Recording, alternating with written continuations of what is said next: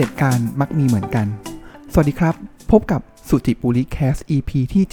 79สำหรับ EP นี้ผมอยากจะมาเล่าหนังสือ Animal Farm เขียนโดยจอร์จออร์เวลล์กันครับ ซึ่งหนังสือเล่มนี้เนี่ยก็เป็นหนังสือคลาสสิกเล่มหนึ่งเลยที่มีคนพูดถึงกันมากมายนะครับ แต่ว่าวันนี้ที่ผมจะนำมาเล่าเนี่ยครับ ก็คิดว่าอาจจะแบบไม่ได้เล่าตามเส้นไทม์ไลน์ของเนื้อเรื่องไปนะครับ แต่ว่าผมอยากจะดึงเนื้อหาสำคัญแล้วก็บวกกับ แนวคิดวิเคราะห์ของผมเองด้วยเนี่ยใส่เข้าไปนะครับ แล้วก็ประกอบกับเอาสถานการณ์ใกล้ตัวเนี่ยมาเทียบเคียงกันด้วยนะครับก็เลยอาจจะไม่ใช่เป็นเหมือนการเล่าหนังสือซะร้อยเปอร์เซ็นต์นะครับแต่ว่าอาจจะใส่ความคิดลงไปด้วยนะครับแล้วก็สปอยเลอร์นิด alert นิดนึงนะครับว่าอาจจะมีการเล่าถึงเนื้อหานะครับ แต่ผมว่าหลาย ๆ คนเนี่ยทั้งผู้คนที่เคยอ่านหรือไม่เคยอ่านเนี่ยผมว่าน่าจะพอเข้าใจแล้วแหละว่าหนังสือ The Animal Farm เล่มนี้ยเขาพูดถึงเนื้อหาอย่างไรบ้างนะครับ ผมคิดว่าจะแบ่งออกเป็น 2 ตอนนะครับ ตอนแรกเนี่ยก็คือพูดก่อนว่า เฮ้ย เนื้อเรื่องโดยรวมเนี่ยมันเป็นอย่างไรนะครับ เพื่อปูพื้นก่อนนะครับ แล้วก็ผนวกไปกับเนื้อหาที่พูดเกี่ยวกับว่าเผด็จการเนี่ยมันมีความเหมือนกันอย่างไรนะครับ ไม่ว่าจะเป็นในหนังสือเล่มนี้ หรือว่าเผด็จการในหลาย ๆ ที่เลยนะครับ ไม่ว่าอาจจะเป็นรัสเซียนะครับอาจีนคอมมิวนิสต์เผด็จการคอมมิวนิสต์เองนะครับ หรือว่าประเทศไทยเราที่อาจจะมีทั้งเผด็จการทหาร แล้วก็เผด็จการอาจจะอะเผ ด็จการประชาธิปไตยนะครับหรือว่าในหลายประเทศอย่างกัมพูชาเนี่ยครับก็จะเป็นเผด็จการอีกรูปแบบหนึ่งนะครับผมว่าเราสามารถที่จะยกเรื่องราวเหล่านี้มาเปรียบเทียบเทียบเคียงกันได้นะครับเพราะดูแล้วนี่คือระหว่างที่ผมอ่านเล่มนี้ไปเนี่ยโอ้โหเฮ้ยจริง ๆแล้วมันไม่ว่าจะยุคสมัยใด ๆ ก็ตามเนี่ยเผด็จการเหมือนกันเลยนะครับอ่าเพราะฉะนั้นเดี๋ยวดูนะครับว่าเปรียบเทียบอย่างไรนะครับแต่ถ้าเกิดใครมีความคิดการเมือง ที่ค่อนข้างที่จะชื่นชอบเผด็จการก็อาจจะผมว่าหนังสือเล่มนี้หรือว่า EP นี้เนี่ยก็อาจจะไม่ได้เข้าทางสักเท่าไหร่นะครับ ก็อาจจะทั้ง spoiler alert แล้วก็อาจจะแบบบอกว่าเออเนื้อหามันอาจจะมีการพูดถึงเผด็จการบ้านเราบ้างนะครับหนังสือเล่มนี้บอกนี้ครับเขาเปรียบว่าเขาเปรียบยุคถ้าเกิดพูดถึงเผด็จการเลยเนี่ยต้นกำเนิดอันนึงเลยที่คนมัก เข้าใจแล้วก็จดจำได้ชัดเจนนะครับ ก็จะเป็นยุคของโซเวียต รัสเซีย หรือเผด็จการคอมมิวนิสต์นั่นเองนะครับ ก็เป็นยุคเริ่มต้นของเริ่มต้นของสตาลินนะครับเลนินนะครับที่มีการปฏิวัติพระเจ้าซาร์นิโคลัสที่2นะครับแล้วก็เรื่องราวเนี่ยก็เป็นตามนี้เลยนะครับเขาบอกนี้ครับเขาบอกว่าหนังสือ Animal Farm เนี่ยครับเขาเปรียบเทียบอย่างที่ผมบอกเลยก็คือ เปรียบเทียบสิ่งต่างๆ ที่เกิดขึ้นเนี่ยยุคเปลี่ยนผ่านระหว่างจากอาอาจจะเป็น ยุคกษัตริย์ของพระเจ้าซาร์เนี่ยครับมาเป็นยุคคอมมิวนิสต์นะครับแล้วก็แกนกลางของความคิดเลยเนี่ยครับก็คือความคิดของคาร์ลมาร์กซ์นะครับแล้วก็ผู้เขียนเนี่ยเขามีการเปรียบเทียบเหตุการณ์ต่างๆนะครับหรือว่าอาจจะเป็นสิ่งที่เกิดขึ้นจริง หรือว่าเป็นสิ่งที่เหตุการณ์เทียบเคียงต่างๆเนี่ยกับสมัยคอมมิวนิสต์รัสเซียนะครับกับฟาร์มที่ชื่อว่า Animal Farm นั่นเอง นะครับแล้วก็มีการเทียบเคียงตัวละครต่างๆเลยนะครับเท้าความนิดนึงก่อนครับว่าในช่วงเกิดเนี่ยผมว่าหนังสือเนี่ยเขียนมาตั้งแต่ปี 1943 แล้วนะครับแล้วก็ผมว่าเห็นไหมเขียนมาประมาณแบบ 80 ปีแล้วนะครับ แต่ว่าเนื้อหาเนี่ยมันไม่ได้ตกยุคเลยนะครับ หลายอย่างเนี่ยเฮ้ยเจอในบ้านเราทุกวันนี้เจอในเผด็จการของจีนนะครับถึงแม้ว่าอาจจะมีความเป็นทุนนิยม แต่ก็ยังมีความเป็นเผด็จการอยู่นะครับ เพราะฉะนั้นสิ่งเหล่านี้มันไม่เคยตกยุคนะครับ แล้วก็มันก็ถือ บทเรียนต่างๆเนี่ยมันถูกแง่หนึ่งเลยเนี่ยฝั่งเผด็จการเขาก็ยังมีบทเรียนของเขาที่นำมาใช้อะไรที่มันสำเร็จเนี่ยเขาก็นำมาใช้อยู่เรื่อยๆนะครับแต่อีกฝั่งนึงนะครับที่อาจจะตรงข้ามกับเผด็จการเนี่ยก็คือเฮ้ยเราก็ไม่ได้เรียนรู้เหมือนกันนะว่าเขาอะเป็นอย่างไรนะครับเขามีกลไกการทำงานอย่างไรบ้างนะครับในช่วง 1943 ครับที่เขาเขียนเนี่ยเป็นช่วงที่หลังสงครามโลกครั้งที่2นะครับแล้วก็ต้องบอกว่ารัสเซียเนี่ย เป็นประเทศหนึ่งที่ต้องบอกว่าสูญเสียจากมหาสงครามโลกครั้งที่2เนี่ยมากมายมหาศาลนะครับ แต่ก็เป็นประเทศที่สำคัญที่เป็นส่วนเลยนะครับ ที่ทำให้กองทัพอกองทัพแดงของรัสเซียเนี่ยครับเป็นส่วนที่ทำให้เอาชนะนาซีของฮิตเลอร์ได้นะครับ เพราะฉะนั้นสตาลินหรือว่าผู้นำตอนนั้นเนี่ยครับก็ค่อนข้างที่บรรยากาศเนี่ยจะค่อนข้างที่จะชื่นชมรัสเซีย ชื่นชมสตาลิน มากๆนะครับ แต่ว่าพอหลังจากผ่านไปแล้วเนี่ยครับเขาก็บอกเออจอร์จออร์เวลล์ผู้เขียนเนี่ยเขาก็เริ่มเห็นแล้วว่าเฮ้ยแนวทางความคิดการปกครองคาร์ลของคาร์ลมาร์กซ์นะครับที่เป็นต้นกำเนิดของความคิดแบบคอมมิวนิสต์เลยเนี่ยหรือว่าที่นำมาใช้โดยสตาลินเลนินต่างๆเนี่ย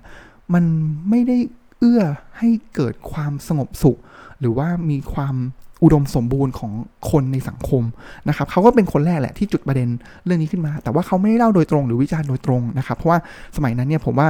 ใครไปวิจารณ์เนี่ยผมว่าก็จะค่อนข้างที่จะ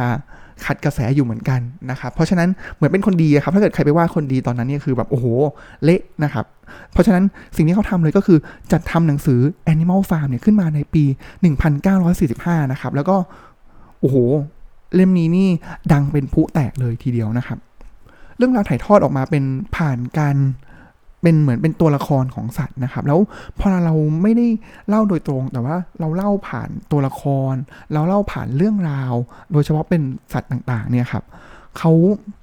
มันเลยทำให้คนแบบเฮ้ยเออมันใช่ว่ะแล้วมันอินแล้วมันอาจจะไม่ได้โจมตีโดยตรงนะครับ แต่ว่าถ้าใครที่พอมีความคิดเดียวกันเนี่ยมันมันเขาเรียกว่ามันสั่นสะเทือนมากเลยนะครับ มันเหมือนเป็นการสะท้อนครับว่า ชนชั้นนำสมัยนั้นเนี่ยเขาทำงานกันอย่างไร เขากดขี่สังคมอย่างไร ถึงแม้ว่าแนวความคิดของคาร์ลมาร์กซ์เองหรือมาร์กซิสต์เองเนี่ยครับ คือบอกว่าทุกคนเท่าเทียมกันนะ แต่ว่าออกมาความจริงแล้วเนี่ย เฮ้ย มันก็ไม่ได้เท่าเทียมกันนี่หว่า แล้วอะถ้าเกิดเทียบกันเลยนะครับ ระหว่างเสรีนิยมกับคอมมิวนิสต์เองนะครับเสรีนิยมก็คืออะใครทำเท่าไหร่ก็ได้เท่านั้นใช่ไหมครับ แต่ว่าของคอมมิวนิสต์เองเนี่ยพอลาทุกคนเนี่ย ไม่ไม่ได้เป็นเจ้าของที่ดินต่างๆนะครับ เพราะฉะนั้นใครทำอะไรมาเนี่ยคือเข้าภูกลางแล้วก็แชร์กันนะครับ เพราะฉะนั้นเออเหมือนจะเท่าเทียมนะ แต่ว่ากลายเป็นแรงจูงใจต่างๆเนี่ยมันไม่เท่ากัน แล้วเขายิ่งบอกว่าเท่าเทียม แต่ว่าบางคนเนี่ยมีความไม่จำเป็นต้องเท่าเทียมนะครับ ก็คือพวกเราชนชั้นนำเองนะครับ เรื่องราวเป็นอย่างนี้ครับ เทียบเคียงเลยนะครับว่าอยู่ใน Animal Farm เนี่ยครับก็ ตัวเจ้าของฟาร์มนะครับก็จะชื่อมิสเตอร์โจนส์นะครับมิสเตอร์โจนส์เนี่ยก็เปรียบเทียบกับพระเจ้าซาร์นิโคลัสที่2นะครับก็เหมือนเป็นเจ้าของฟาร์มนะครับก็เป็นกษัตริย์ที่ปกครองฟาร์มนั้นๆนะครับแล้วก็รอบๆฟาร์มเนี่ยก็จะมีฟาร์มเพื่อนบ้านต่างๆ มากมายนะครับแล้วก็ในฟาร์มนะครับก็จะมีผู้นำทางความคิดเลยนะครับก็จะชื่อเป็นสัตว์นะครับก็ชื่อว่าตาเฒ่าเมเจอร์นะครับก็จะเป็นเหมือนเป็นผู้นำทางความคิดนะครับ แล้วก็เปรียบเทียบได้กับคาร์ลมาร์กนั่นเองนะครับที่เป็นผู้นำทางความคิดของอใน Animal Farm แล้วก็ชักจูงความคิดของสัตว์ทั้งหลายที่ให้เห็นว่าเฮ้ยมันไม่เท่าเทียมกันนะ พระเจ้าสาปฏิบัติตัวไม่ดีเราควรมีภาพในอุดมคติสังคมในในอุดมคติ หมู่สัตว์ควรอยู่ร่วมกันอย่างไรนะครับ คือตาเท่าเมเจอร์นะครับ ก็เป็นผู้นำทางความคิดแต่ว่าความคิดนั้นถูกนำมาต่อยอดนะครับ โดย หมูตัวแสบเลยครับ ตัวท้ายของเรื่องเลยก็คือเจ้าหมูนโปเลียนนะครับนโปเลียนเนี่ยเปรียบเทียบได้กับสตาลินนะครับอ่ามีตัวละคร 3 ตัวแล้วนะครับ แต่ผมว่าอาจจะพูดแค่ประมาณ 5 ตัวนะครับ แล้วก็จะมีช่วงนั้นเนี่ยสตาลินเนี่ยมันจะมีมาอีกคู่คนหนึ่งนะครับ ที่เป็นเหมือนเป็นผู้นำร่วมแต่สุดท้ายแล้วเนี่ยสตาลินก็รวบอำนาจแล้วก็สามารถขับไล่อีกคนหนึ่งออกไปได้นะครับ ก็คือทรอตสกี้นะครับ ซึ่งทรอตสกี้เนี่ยคือเจ้าหมูที่ชื่อว่าสโนว์บอล นะครับคู่นี้เหมือนช่วงที่ปฏิวัติยึดอำนาจจากมิสเตอร์โจนส์หรือว่าพระเจ้าซาร์นิโคลัสตามประวัติศาสตร์เลยนะครับ ก็จะเป็นคนที่มาร่วมกันนะครับ แล้วก็สุดท้ายก็แตกกันเองนะครับ แล้วก็จะมีกลไกหนึ่งเลยครับที่สตาลินใช้นะครับ หรือนโปเลียนใช้เนี่ยก็คือใช้กำลังนะครับ เพราะฉะนั้นก็มีเหมือนกับเป็นสุนัขที่เป็นองค์คลักษ์เนี่ย 9 ตัวนะครับ ก็เป็นสุนัขพันธุ์ดุร้ายนะครับเขาเปรียบได้กับเหมือนเป็นหน่วยราชการลับของ KGB นั่นเองนะครับที่เป็นคนคอยแทรกซึมเข้าไปในประชาชน คอยข่มขู่คนที่ออกนอกรูนอกทางนะครับแล้วก็จะมีพวกแกะนะครับก็เหมือนเขาเรียกว่าเป็นเยาวชนคอมมิวนิสต์นะครับก็คือพอลาสตาลินเนี่ยพูดอะไรออกมาเนี่ยครับคนนี้ก็บอกสตาลินยกย่องสตาลินอวยสตาลินทุกอย่างเลยนะครับ ก็ไม่ว่าสตาลินจะพูดถูกพูดผิดอะไรเนี่ย พวกแกะเหล่านี้ก็คือแบบสูฮกตลอดเลยนะครับ เทียบได้กับใครก็ในในบ้านเราชัดเจนมากเลยนะครับ ว่าเหล่าแกะเนี่ยเทียบได้กับใครคือไม่ฟังอะไรเลยนะครับสตาลินพูดอะไรมาถูกหมด อีกฝั่งพูดอะไรมาเนี่ยโอ้โหแบบยับนะครับอ่าแล้วก็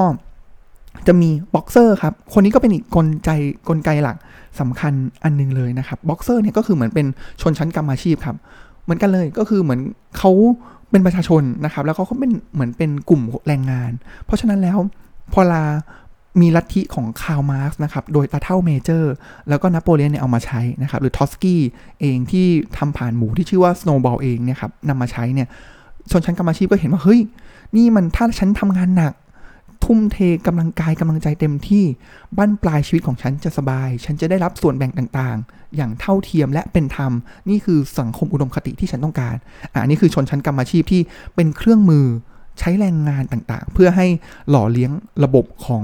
นโปเลียน หรือว่าตัวสตาลินเองนะครับ และ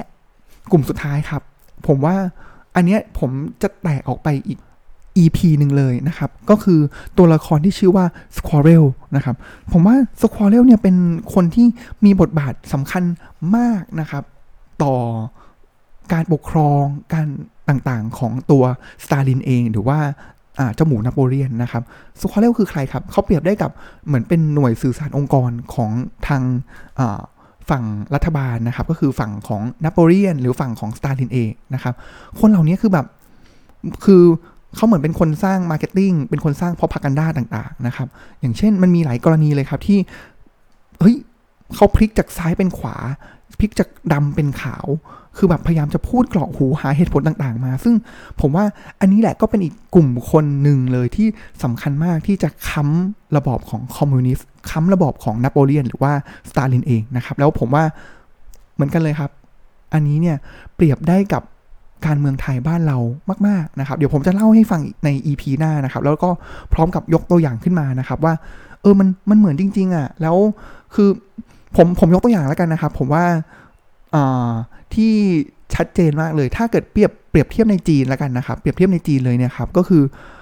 สีจิ้นผิง ถ้าเกิดใครอ่านหนังสือล่าสุดที่ผมอ่านนะครับ ก็คือไชน่าเอ็นเกมเนี่ย ก่อนหน้านี้เนี่ย ผู้นำของจีนนะครับ เขาก็จะมีหลายยุคหลายสมัยนะครับ ตั้งแต่แบบประธานเหมาเลยนะครับ มาเป็นเติ้งเสี่ยวผิงนะครับ แล้วก็ เจียงเจ๋อหมินนะครับ แล้วก็หูจินเทานะครับ แล้วก็ทางของสีจิ้นผิงเนี่ยเป็นเองเป็นผู้นำรุ่นที่5นะครับ แล้วโดยปกติแล้วเนี่ยครับแต่ละยุคเนี่ยอะสมัยเหมาเจ๋อตุงนะครับที่สร้างประเทศเนี่ยก็คือ 30 ปีนะครับแล้วก็หลังจากนั้นเนี่ยก็คือเป็นแบบสร้างความมั่งคั่งนะครับก็คือยุคที่ 3 ตั้งแต่เติ้งนะครับเจียงเจ๋อหมินแล้วก็หูจินเทานะครับก็เทอมเนี่ยคนละ 10 ปีนะครับเพราะฉะนั้นกลุ่มแรกเลยเนี่ยเหมาคนเดียว 30 ปี นะครับกลุ่มที่ 2 ก็คือ 10 10 10 ก็เป็น 30 พอเรามาเป็นอย่างนี้ครับของสีจิ้นสีจิ้นผิงนะครับก็ตอนนี้เขาครบ 10 ปีแล้ว แล้วล่าสุดก็เพิ่งต่อไป 5 ปีนะครับเขาก็ทวิสต์ใหม่เลยครับว่าเฮ้ยเขาเป็นยุคที่ 3 แล้ว เพราะฉะนั้นแล้ว 10 ปีเนี่ยมันไม่ใช่กรอบเดิมอีกต่อไปนะครับเขาก็เลยต่อมาจาก 10 เป็น 15 ปี แล้วก็ไม่รู้ว่าจะทวิสต์ เรื่องราวต่างๆเนี่ยออกเป็นคนเดียวเนี่ยสาปีหรือเปล่าเหมือนกับแบบเป็นทั้งยุคหนึ่งเลยของเขาเองนะครับแล้วเขาก็พยายามเนี่ยสื่อสารออกมาว่าเขาเป็นอีกยุคหนึ่งคือเขาบิดสารต่างๆนะครับเปลี่ยนแปลงเรื่องราวต่างๆ เปลี่ยนแปลงเหตุผลที่มา support เรื่องราวนะครับหรือผมว่าบ้านเราเก่งมากเลยนะครับเรื่องของผมว่าในการการเมืองเรื่องวาทกรรมนะครับในการ convince นะครับผมว่าชัดชัดมากเดี๋ยวผมจะยกตัวอย่างมาในตอนหน้านะครับเล่นเช่นน้ำท่วมก็กลายเป็นน้ำขังรอการระบาย แล้วแบบเฮ้ยพอเราบิด บางครั้งมันบิดเนี่ย คือถ้าเกิดเราไปคิดดีๆเนี่ยครับ มันมันไม่ใช่อะ มันมันไม่ใช่นะครับ แต่ว่าพอเวลามันจะมีกลุ่มแกะที่พร้อมเชื่ออยู่แล้วนะครับ แกะก็พร้อมเชื่อนะครับ หรือว่าถ้าเกิดใครที่ตั้งคำถามหรือว่าไม่เชื่อ มันก็จะมีกลุ่ม KGB นะครับ ก็คือสุนัขดุร้ายเก้าตัวของเจ้าหมูนโปเลียนอยู่นะครับผมผมว่าเดี๋ยวตอนหน้าเนี่ยจะมาเจาะรายละเอียดอย่างลึกเลยครับว่าเฮ้ยอันนี้แหละมันเป็น กลไกสำคัญจริงๆนะครับของที่จะค้ำชูระบบเผด็จการนะครับเข้ามาที่เนื้อเรื่องกันเลยดีกว่านะครับก็ตาเฒ่าโจนส์นะครับก็ทีแรกเนี่ยเดิมทีเนี่ยก็คือจะเป็นเจ้าของ Manor Farm นะครับฟาร์มที่เหล่าสัตว์ทั้งหลายเนี่ยอยู่ด้วยกันนะครับแล้วก็อะก็มีเลี้ยงสัตว์มีไก่มีแกะมีแพะมีม้าสุนัขวัวหมูนะครับต่างๆมากมายนะครับแล้วก็ทุกคืนเนี่ยครับหลังจากที่ ตาเฒ่าโจนส์เนี่ยครับเขาก็ออกไปแล้วจากฟาร์มของเขานะครับ ไปอยู่ที่บ้านของเขานะครับเหล่าสัตว์ก็จะมาประชุมกันครับ แล้วก็คนสำคัญเลยนะครับ ที่เป็นผู้นำทางความคิดอย่างที่บอกไปนะครับ ก็คือตาเฒ่าเมเจอร์นะครับ ก็จะมาถ่ายทอดทางความคิดให้กับเหล่าสัตว์ทั้งหลายนะครับ ก็เป็นความคิดแนวความคิดเกี่ยวกับมาร์กซิสต์นั่นเองนะครับ ตาเฒ่าเมเจอร์เนี่ยครับก็มีการพูดแบบปรัชญาชีวิตนะครับว่าเหล่าสัตว์ทั้งหลายนะครับ รู้ไหมว่าธรรมชาติของเราเนี่ยคือใครชีวิตเราเนี่ยมีไว้เพื่ออะไร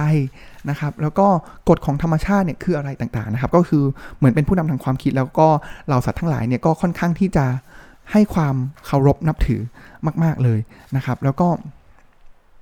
มีการขับกล่อมเพลงออกมาด้วยนะครับ แล้วก็แบบเหมือนปลุกกระตุ้นความฮึกเหิมว่าเฮ้ย เหล่าสัตว์เนี่ยเรามีชีวิตในอุดมคติที่ดีกว่านี้ได้นะครับแล้วก็เห็นว่าการปกครองนะครับการดูแลของเจ้าของฟาร์มนะครับก็คือมิสเตอร์โจนส์หรือว่าพระเจ้าซาร์เนี่ยมันมันไม่ดีนะครับแล้วเราดูสิทำไมเราต้องทำงานหนักเพื่อไปหล่อเลี้ยงให้ไอ้พวกมนุษย์สองขาเนี่ยใช้ชีวิตอย่างสุขสบายอย่างนี้ด้วยนะครับแล้วทำไม ออมันไม่เท่าเทียมกันเลยนะครับนี่คือแนวความคิดแล้วเขาก็มีการขับกล่อมกันออกมาเป็นเพลงนะครับก็เหมือนกันเลยนะครับว่าทุกๆ ครั้งเนี่ยเผด็จการใช้นะครับก็เผด็จการชอบแต่งเพลงนะครับก็เหมือนคนมันได้จำได้นะครับแล้วมันสร้างความพึกเขิมนะครับอะอันนี้ก็เป็นภาพหนึ่งเลยบทเรียนแรกเลยนะครับก็คือเหล่าเผด็จการชอบใช้เพลงมาเป็นตัวขับเคลื่อนนะครับ จากนั้นเองเนี่ยครับก็ ตาเท่าเมเจอร์นะครับก็เสียชีวิตไปนะครับแต่ว่าความคิดของเขาเนี่ยก็ยังอยู่ในหมู่สัตว์ทั้งหลายนะครับแล้วก็จุดเริ่มต้นเลยนะครับของทุกสิ่งทุกอย่างเรื่องราวต่อจากนี้ครับก็คือเมื่อมีหมู 2 ตัวนะครับก็คือสโนว์บอลกับนโปเลียนนะครับก็สโนว์บอลก็คือทรอตสกี้นะครับอันนี้จะเป็นสายเหี่ยวก็คือค่อนข้างบู๊แล้วก็ แบบจริงจังเลยนะครับ แล้วก็แบบอยากจะปฏิวัตินะครับ แล้วก็มีนโปเลียนนะครับ ที่ก็จะเป็นอาจจะใช้สมองเยอะกว่าหน่อย แล้วก็ไม่ได้บู๊มากนะครับนโปเลียนนี่ก็คือสตาลินเองนะครับที่เริ่มความคิดที่จะก่อการปฏิวัติต่อมนุษย์ผู้ที่กดขี่นะครับจนสุดท้ายแล้วเนี่ยก็มีการสู้กันนะครับ แล้วก็สามารถที่จะขับไล่มิสเตอร์โจนส์ออกไปได้นะครับ แล้วก็ในเรื่องเนี่ยบทบาทสำคัญเลยนะครับ ก็คือทรอตสกี้ นะครับก็คือตัวทรอตสกี้ก็คือเจ้าหมูสโนว์บอลนะครับที่เป็นคู่หูของนโปเลียนเองเนี่ยครับเจ้าทรอตสกี้ตัวเนี้ยก็คือแบบโอ้โหออกไปสู้ดาบหน้าแบบถืออุปกรณ์ไปตีกับมนุษย์เลยนะครับ จนมีช่วงหนึ่งเนี่ยก็ถูกมนุษย์ก็คือมิสเตอร์โจนส์เนี่ยยิงมาเนี่ยได้รับบาดแผลบาดเจ็บสาหัสพอสมควรนะครับ แต่สุดท้ายเนี่ยก็สามารถที่จะขับไล่แล้วก็ปลดแอกเหล่าสัตว์ทั้งหลายจากมนุษย์ได้นะครับ หลังจากนั้นเนี่ยก็เรียกตัวเองเป็น Animal Farm นะครับแล้วก็มีการตั้งกติกาต่างๆนะครับเหมือนเป็นพอพักันด้าเลยนะครับก็คือเช่นเป็นเหมือนเป็นบทท่องเลยนะครับก็คือสี่ขาจงเจริญสองขาชั่วร้ายอะไรอย่างเงี้ยประมาณนี้นะครับ ก็คือเปรียบเทียบว่าสัตว์สี่ขาเนี่ยก็เป็นสิ่งที่ดีนะครับ แล้วก็มนุษย์สองขาเนี่ยก็เป็นชั่วร้ายก็มีการเถียงกับไก่นะครับ ไก่บอกว่าเฮ้ยก็ฉันก็สองขาเหมือนกันนะ แต่ว่าก็บอกว่าเออมันก็ไอ้เจ้า Squealer เองเนี่ยก็มานิยามว่าเฮ้ย you เป็นสัตว์สี่ขานะครับเพราะปีกของ you เนี่ยสามารถนับเป็นขาได้นะครับเห็นไหมก็จะมีการ twist เรื่องราวต่างๆนะครับ ช่วงแรกเนี่ยคือหลังจากการปฏิวัติเนี่ยทุกคนก็แบบ เออ ก็ร่วมมือร่วมใจแบบเหมือนเหมือนโลกใหม่ที่มันมันสวยงามนะครับ แต่ว่าจนถึงจุดหนึ่งเนี่ยครับหมูพวกหมูเองเนี่ยครับก็คือหมูมันฉลาดนะครับ มันก็จะเริ่มสถาปนาตัวเองเนี่ยเหมือนเป็นชนชั้นนำนะครับ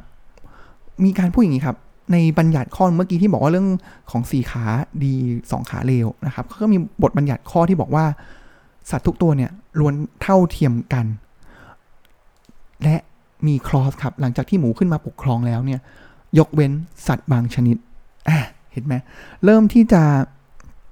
มีอะไรต่างๆ ที่มันไม่ใช่แล้วนะครับ แล้วก็ที่แรกเนี่ยสัตว์เนี่ยทุกตัวเท่าเทียมกันหมดเลยนะครับ แล้วก็ยังไม่มีใครเป็นผู้นำจนหมูเริ่มสถาปนาตัวเองขึ้นมานะครับ พอเราเราดูไปเรื่อยๆเนี่ยครับเราจะเริ่มเห็นแล้วนะครับว่าเล่เหลี่ยมของชนชั้นนำเนี่ยครับก็ในที่เนี้ยของก็คือหมูเนี่ยครับจอร์จออเวลเนี่ยถ่ายทอดออกมาเนี่ยเป็นอย่างไรบ้างนะครับ คือพอเราเวลามันผ่านไปใช่ไหมครับ สัตว์เนี่ยก็ไม่ได้แบบคืองานการทำฟาร์มเนี่ยมันต้องมีไฟฟ้านะครับ มันต้องมีโรงสีต่างๆนะครับ ต้องมีแหล่งพลังงาน แต่สัตว์ไม่มี มีแค่แบบอ่าม้าอย่างเงี้ยจะมาทำแบบเหมือนมีใช้มือในการที่จะทำอุปกรณ์อะไรได้นะครับ แล้วก็เรื่องของเทคโนโลยีนะครับ เรื่องของทรัพยากรต่างๆเนี่ยสัตว์ไม่สามารถนำมาใช้ได้นะครับ เพราะฉะนั้นแล้วเนี่ยสิ่งที่เขาบอกก็คือว่าพอเวลาหมูเริ่มสถาปนาตัวเองมา มันจะมีกลไกต่างๆนะครับ เช่น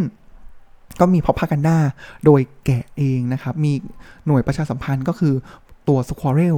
นะครับ หรือว่าจะเป็นเรื่องของ การใช้อำนาจข่มขู่นะครับที่แรกเลยเนี่ยเป็นเลยครับก็คือไอ้เจ้าหมู 2 ตัวทรอสกี้เองนะครับกับตัวนโปเลียนเองเนี่ยก็อาศัยอยู่ในฟาร์มร่วมกันกับสัตว์ทั้งหลายนะครับแล้วก็ค่อนข้างคลุกคลีเลยแหละเพราะว่าแบบเฮ้ยเพิ่งร่วมกันมานะครับจนถึงจุดหนึ่งแล้วเนี่ยครับไอ้เจ้าหมูพวกเนี้ยครับก็เริ่มย้ายตัวเองขึ้นไปอยู่ที่บ้านของ มิสเตอร์โจนส์นะครับ เพราะในไร่เนี่ยก็จะมีบ้าน ที่แรกเนี่ยบัญญัติข้อหนึ่งเลยก็คือสัตว์เนี่ยจะไม่นอนเตียงนะครับ จะไม่ไปนอนในบ้านนะครับ แต่หมูเนี่ยก็เริ่มเปลี่ยนกติกาตัวเองเข้าไปอยู่ในบ้านนะครับ แล้วก็แล้วก็มีพยายามทำให้ตัวเองเนี่ยแบบเหมือนเป็นชนชั้นปกครองชนชั้นนำมากขึ้นนะครับ วัตถุดิบดีๆนะครับที่นมที่ได้จากวัวมาเนี่ยครับ มันจะมีอันนี้เคสนี้ผมว่าก็เสียดสีดีมากเลยนะ เขาก็บอกว่าวัวเนี่ยปกติแล้วเนี่ยครับ ไอ้พวกวัวพวกนี้ครับเขาก็จะให้นมใช่ไหมครับ แล้วปกติสัตว์พวกนี้มันมนุษย์เนี่ยพอเราเป็นวัวนมใช่ไหมครับมนุษย์ก็ต้องคอยแบบไปบีบนมเพื่ออ่าคั้นนมออกมานะครับ แล้วก็เฮ้ยคนสัตว์ก็เถียงกันนะครับว่าเฮ้ยมนุษย์ไม่อยู่แล้วเนี่ยแล้วใครจะมาช่วยฉันล่ะวัวก็แบบโอ้ยไม่ไหวแล้วเต้าฉันเต่งเหลือเกินนะครับ แต่ว่าหลังจากนั้นเนี่ยก็ตัดปัญหานะครับ ก็อาหมูก็มารีดนมให้นะครับ แล้วเขาก็ถามต่อว่าปกติแล้วนมพวกนี้จะเอาไปขาย หรือว่าให้มนุษย์กินนะครับ สัตว์ก็เถียงกันว่าแล้วนมพวกนี้จะทำอย่างไรกันดีนะครับ หมูบอกไม่เป็นไรอย่าเถียงกันเลย เดี๋ยวฉันจัดการเอาไปทิ้งให้ หรือนู่นนี่นั่นจัดการให้นะครับ แต่ว่าหารู้ไหมว่าจริง ๆ แล้วเนี่ยนมต่างๆเหล่านี้ก็ถูกนำไปเสิร์ฟให้กับหมูกิน เฉพาะพวกหมูเท่านั้นที่อยู่ในบ้านไร่ของอดีตของมิสเตอร์โจนส์ นะครับเนี่ยมันก็จะมีเหตุการณ์ต่างๆ ที่เขาดึงทรัพยากรเข้าตัวเองนะครับ เปรียบเทียบได้เลยนะครับ ผมว่าเหล่าเผด็จการจะอยู่ดีกินดีนะครับ แล้วก็พอราแรกๆเนี่ยจะค่อนข้างที่จะคลุกคลีกับคน แต่พอราเริ่มมีอำนาจนะครับเริ่มมองว่าตัวเองเป็นชนชนชั้นปกครอง หรือว่าในประวัติศาสตร์จริงๆเนี่ยสตาลินเองเนี่ยถึงแม้ว่าจะไม่ชอบ หรือว่าปฏิวัติพระเจ้าซาร์สแล้วเนี่ยเขาก็ทำตัวเองเปรียบดาวกับตัวเองเป็นกษัตริย์เหมือนกันนะครับ เช่นเดียวกันเลยนโปเลียนเนี่ยบอกเลยว่า เกลียดมนุษย์มากนะครับ ปฏิวัติมนุษย์ แต่สุดท้ายตัวเองก็ไปอยู่กับมนุษย์ ไปอยู่ในบ้านของมนุษย์นั่นเองนะครับ แล้วก็มันก็จะมีคนที่มันก็จะมีเหตุการณ์ต่างๆ เรื่องราวมากมายนะครับที่เกิดขึ้นนะครับ แล้วก็จนสุดท้ายแล้วเนี่ยมันมีประเด็นช่วงที่แตกกันระหว่างนโปเลียนกับทรอสกี้นะครับอ่าทรอสก็คือสโนว์บอลนะครับ ก็คือเป็นแกนนำที่ปฏิวัติร่วมกันมานะครับ เดี๋ยวรายละเอียดเนี่ยผมไปเล่าให้ฟังในตอนหน้านะครับ เพราะว่าบทเนี้ย Squealer หน่วยการสื่อสารที่ support นโปเลียนเนี่ยโอ้โหมีบทบาทสำคัญเป็นอย่างมากเลยนะครับพอเราแตกกันแล้วเนี่ยครับสิ่งที่นโปเลียนทำนะครับก็คือใส่ความทรอตสกี้นะครับเพราะว่ามันจะมีช่วงหนึ่งครับที่หมูเนี่ยเฮ้ยรู้แล้วว่ามันต้องสร้างโกดัง มันต้องสร้างโรงสีนะครับเพื่อในการเก็บของต่างๆนะครับแล้วก็แปลรูปวัตถุดิบนะครับแล้วก็พอเราสร้างไปได้สักพักเนี่ยโอ้โหสัตว์นี่คือ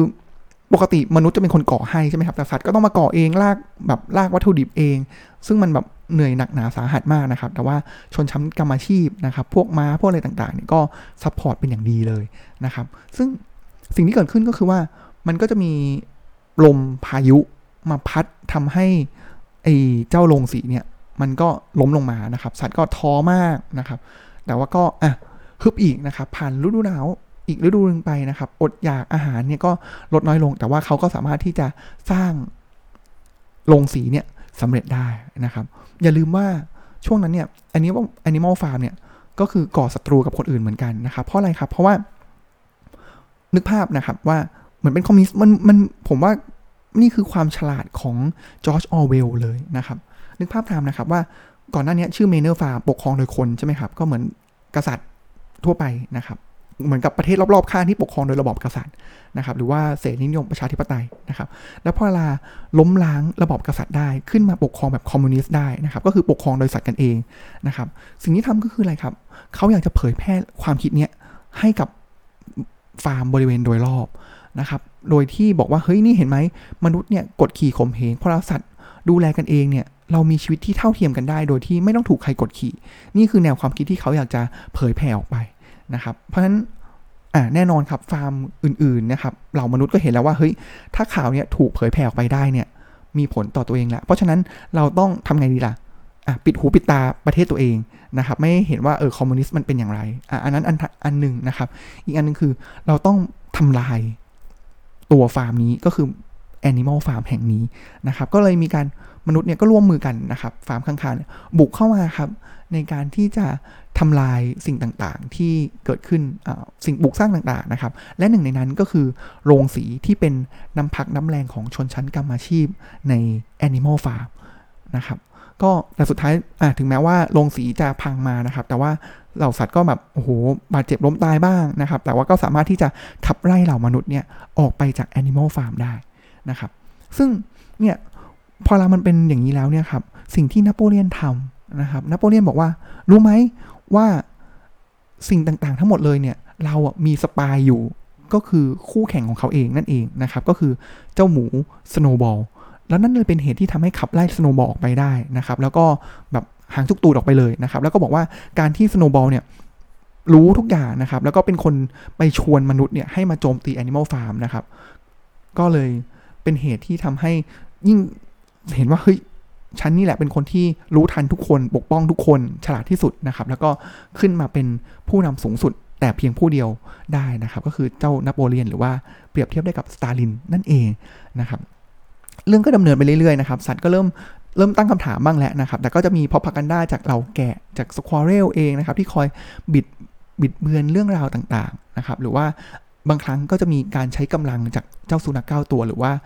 KGB ในการที่จะข่มขู่ นะครับ จนสุดท้ายแล้วเนี่ยครับ มันก็จะมีการประชุมกันนะครับ แล้วก็เหมือนแอบกันเข้ามานะครับ ก็คือมันก็จะมีเฮ้ยสัตว์ก็แปลกใจเอ๊ะทำไมจู่ๆเนี่ยก็จะมีคนเนี่ยนั่งรถเข้ามาเจอกันที่บ้านไร่ด้วย สัตว์เหล่าสัตว์เหล่านี้ครับ ก็เลยไปนั่งแอบดูว่าเฮ้ยหมูนโปเลียนเนี่ยที่เป็นผู้นำที่อยู่ในบ้านไร่เนี่ยเขาทำอะไรบ้างนะครับ ก็จะเห็นเลยว่า เฮ้ย เหล่าหมูที่อยู่ในบ้านไร่เหล่านั้นเนี่ย ค่อยๆจากสี่ขาเดินสี่ขาเนี่ยขึ้นมาพยายามเดินเป็นสองขา มีการจิบวายโห่ร้องชัยโย ไปกับมนุษย์จากฟาร์มอื่นๆด้วยกันนะครับ ก็เหมือนกันเลยนะครับ ก็สุดท้ายแล้วมันก็ ก็เป็นภาพที่สะท้อนมานะครับ ว่าเผด็จการมันก็เป็นยังไงผ่านมาแล้วจากเรื่องราวเมื่อ 80 ปีที่แล้วนะครับ มาจนถึงวันนี้เนี่ยเผด็จการเป็นอย่างไรนะครับ ก็ต้องบอกว่าเหมือนกันเลยนะครับผ่านไปกี่ปีก็เหมือนกันนะครับในตอนจบของหนังสือนะครับก็จะเป็นที่เป็นงานเลี้ยงสังสรรค์ระหว่างหมูนโปเลียนกับเหล่าผู้คนนะครับก็มีการดื่มอวยกันไปอวยกันมานะครับแล้วก็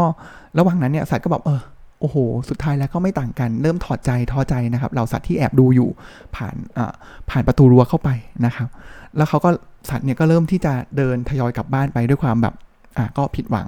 นะครับระหว่างนั้นเองเนี่ยเขาก็ได้ยินเสียงมีการโต้เถียงกันอย่างรุนแรงนะครับผมชอบจอร์จออเวลมากครับที่เฮ้ยเขาไม่ได้พูดตรงๆว่าเกิดอะไรขึ้นนะครับ แล้วก็บริบทเป็นอย่างไรนะครับ แต่ว่าเขาพูดในเชิงเสียดสีแล้วก็ให้เราไปตีความเอา แล้วก็ผมว่าเราก็น่าจะตีความไปในทางเดียวกันนะครับ ก็ได้ยินเหล่าสัตว์เนี่ยก็ได้ยินเสียงโวกเวกโวยวายทะเลาะกันนะครับ แล้วก็แต่หลังฝ่ายทั้งหมูนโปเลียนเองนะครับ แล้วก็เหล่าผู้คนที่เข้ามาเนี่ยครับก็ แบบมีเสียงตบโต๊ะสายตาที่เครียดเขม็งนะครับ มีการโวยวายกันอย่างขุนเคืองนะครับ และดูเหมือนกับต้นเหตุแห่งปัญหา จะเกิดจากการที่หมูนโปเลียนนะครับ แล้วก็คนอีกคนนึงนะครับ ที่ชื่อว่ามิสเตอร์พิลคิงตันนะครับ ก็คือเป็นเจ้าของฟาร์มข้างๆเนี่ยต่างถือไพ่เอซโพดำไว้ในมือทั้งคู่ อืม อันนี้ก็ฝากไว้ให้คิดนะครับว่าเอ๊ะ ในสำหรับไพ่กองกองหนึ่งเลยเนี่ยทำไมกันนะ ถึงจะมีเอซโพดำ สองใบนะครับแล้วก็เป็นสาเหตุที่ทำให้ทะเลาะกันนะครับ แล้วสุดท้ายแล้วเนี่ยหนังสือก็ปิดจบสุดท้ายว่ามันเป็นไปไม่ได้เลย ที่จะชี้ชัดลงไปว่า ตัวไหนเป็นหมู และตัวไหนเป็นมนุษย์สำหรับวันนี้ก็ขอขอบคุณที่ตามรับฟังตอนแรกของ Animal Farm นะครับ ผมว่าเป็นหนังสือที่เออพอเรามันมันสอนผมในเรื่องของอะแน่นอนเรื่องของสิ่งที่เขาอยากจะสื่อก็คือเรื่องของ เผด็จการนะครับว่าเป็นอย่างไร แต่ว่าอีกอันนึงเลยที่ผมว่าผมเรียนรู้นะ ว่าในการที่เราจะเล่าเรื่องราวอะไรสักอย่างหนึ่งเนี่ยครับ